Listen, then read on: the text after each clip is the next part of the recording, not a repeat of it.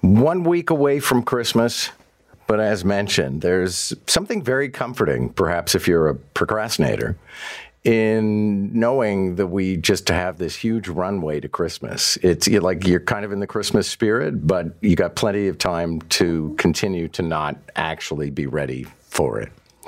It's six degrees, and remember, the temperature is going to go down, and we're going to get some snow tonight. What a pleasure to say good morning to our pundit, Scott Reid, CTV political analyst, former advisor to Prime Minister Paul Martin. Nice to have you, sir. Good morning, John. I, I heard what you were saying about the runway. I'm actually, I now enter like a period of high anxiety because I call these the mailing days. And by that, which is that, you know, I got to figure out how much longer I can procrastinate on the three to five people that I have to send presents to. Um, by shipping their presents. And, you know, there's nothing worse than being in that long Canada Post lineup at the back of a shopper's and you get to the front of the line and the woman says to you, I can get it to them for the 30th of December, I think. But no, no, no, no, no. There's no chance by Christmas. what a fool you are! I'm. I know I'm right on the on on the brink of the, the that. Oh, so okay. I got to get myself in gear. Well, then I love the part where if you're uh, shipping internationally, they hand you this thing that's got 1,800 entries that you have to fill out and then get into line again in order to ship. But anyway, yeah, I always I just write Jim Richards' name uh, and address and all of those things, and then he pays my customs bills. So, uh, Canada's going to make you own an electric car by 2035. Now, it should be noted that probably even before, you know, by the time I die, there's still going to be gas powered cars on the roadways. But uh, what do you make of this? I, you know, I'm so delighted we're starting with this because um, my guess is that Jerry is there in the building prepping for a show and his head is going to burst like a dropped melon uh, to talk about this. I just i just know it. But i regard this as uh, a rule that doesn't matter. Uh, in the sense that um, this is going to happen on its own by 2035 overwhelmingly. Like i already own two hybrids um, an electric is for sure the next vehicle. I know that the price range is you know tougher so i know that that's more onerous for a lot of people but that's going to change and it's going to change because of regulations like this. If it's mandated that brings the market forces down. I know that people are anxious well there's not the infrastructure. I can get into a political argument about how there would have been if dumb governments hadn't uh, reversed the decisions of smart governments but that's going to happen on its own too because of regulations like this. It will create critical mass, creates investment certainty for those that want to build that infrastructure. But the most important reason that I'm not fussed about this rule is like I'm sure at some point they passed a rule that said you can no longer trade your children for livestock, like a uh, a milk producing cow or a goat. But you know, after a while, you didn't need that rule anymore because it just like that was just going to happen anyway. You were not going to trade your children for farm animals, and I think we're at this point now. By 2035, you know the the manufacturers are going to take it out of our hands. There won't be anything but electric vehicles. So i know it's going to cause a big stir. I know that jerry is going to uh, put on his uh, you know combat uh, rock clash t-shirt and march on something but it's just not that big a deal. And I should let people know because, yes, I also thought this is Jerry bait, but Jerry is actually away. So Deb Hutton's in. Oh. I, have, I have no idea what Deb Hutton's thoughts on the matter oh, are going to be. It too. She'll hate it too, but it's not as fun. Deb hate is pale and timid compared to Jerry hate. I, I must say, without dwelling on the topic too long, though, um, but Scott Reid, I am amazed at how it's a philosophy more than anything else. Like if you propose that somebody should drive an electric car, it's not sort of, oh, that would might be interesting. It's why are you Hitler? Yeah. Don't tell me how to run my life. If I want to buy something that it will no longer be available other than through like secondhand sales, I'm going to do it. If I want to chew a ball of tinfoil and run into a wall, I'm going to do it. Whatever. Okay, fine. Go crazy. But you know what? This regulation will spur um, and it will create, it will spur the creation of all the infrastructure that's necessary and that frankly probably should be there already. And so for that reason, it's sensible. There are things I think we should legitimately be angry about, and one of them would be how long some people are waiting on 911. And most of us have almost no occasion to ever call 911, but it it, to me, it's shocking, Scott, the idea that if I called, I could wait for four minutes, which is a long time to be under the bed when somebody's in the house with a knife.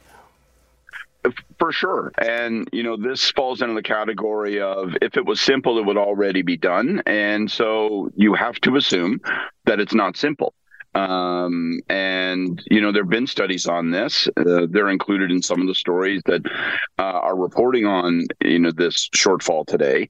And you know the explanation is really simple. Uh, you need to hire more operators. Like it's just it's just that simple. Uh, so it takes you almost immediately into uh, the police budget issue. Um, should it be increased? Should it be increased for human resources? Should we be looking at which portions of police services can be provided? Um, by uh, civilians as compared to trained police officers, um, which takes you into union uh, negotiation issues and cultural issues within the police service. So, you know, it's it's not complicated, but for the public, it's it's real straightforward. Um, we need to know that when we pick that phone up because there's an intruder in the house that someone's on the other end of the phone and if there isn't then the social contract is broken and increasingly, the social contract is, if not broken, it's really, really, really bent. I'm not sure how many people are losing their stuff over this, but enough people on Twitter that it certainly stuck out on Sunday. At the Winnipeg Jets game this weekend, a children's choir and two young women came out and sang O Canada in Punjabi. We can listen a little bit.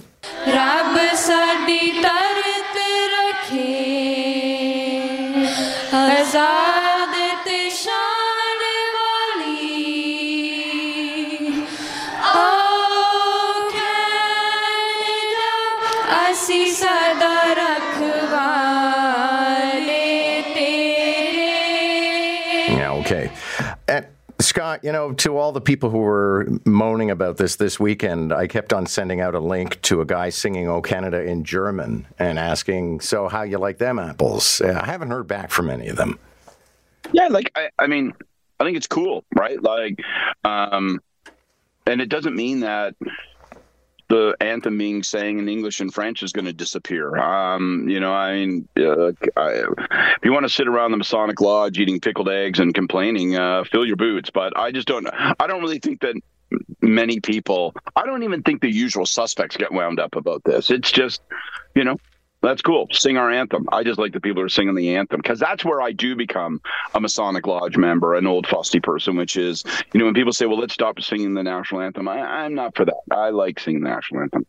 Well, and interesting that the you know the cohort of people who are complaining about it probably can't sing "O Canada" in French either, but they they seem to feel that somehow if it's sung in another language, that this is uh, um, what did Enoch Powell say? The rivers of blood or whatever the heck rivers it was. Yeah, yeah, it was. Yes, uh, which you mentioned to me last week. But uh, I'll just say this too. In 1974, in Prince Edward County, in what was basically a one room schoolhouse in Massasauga Public School, we were taught by our kindergarten teacher to sing O Canada in French and uh, you know I know that that that that made some people some pots uh, blow their lid when I was little, but uh, you know I thought that was cool too. Yeah. Well, minor aspect of trivia, I guess, is it was written in French originally. The, what we sing is a translation. Okay, very quickly, uh, new research suggests that uh, youngsters, Generation Z or Z, prefer experiences over saving. I would offer that perhaps it's because they can't afford to save anyway. Yeah, this is my classic two for story, right? Two things are true here.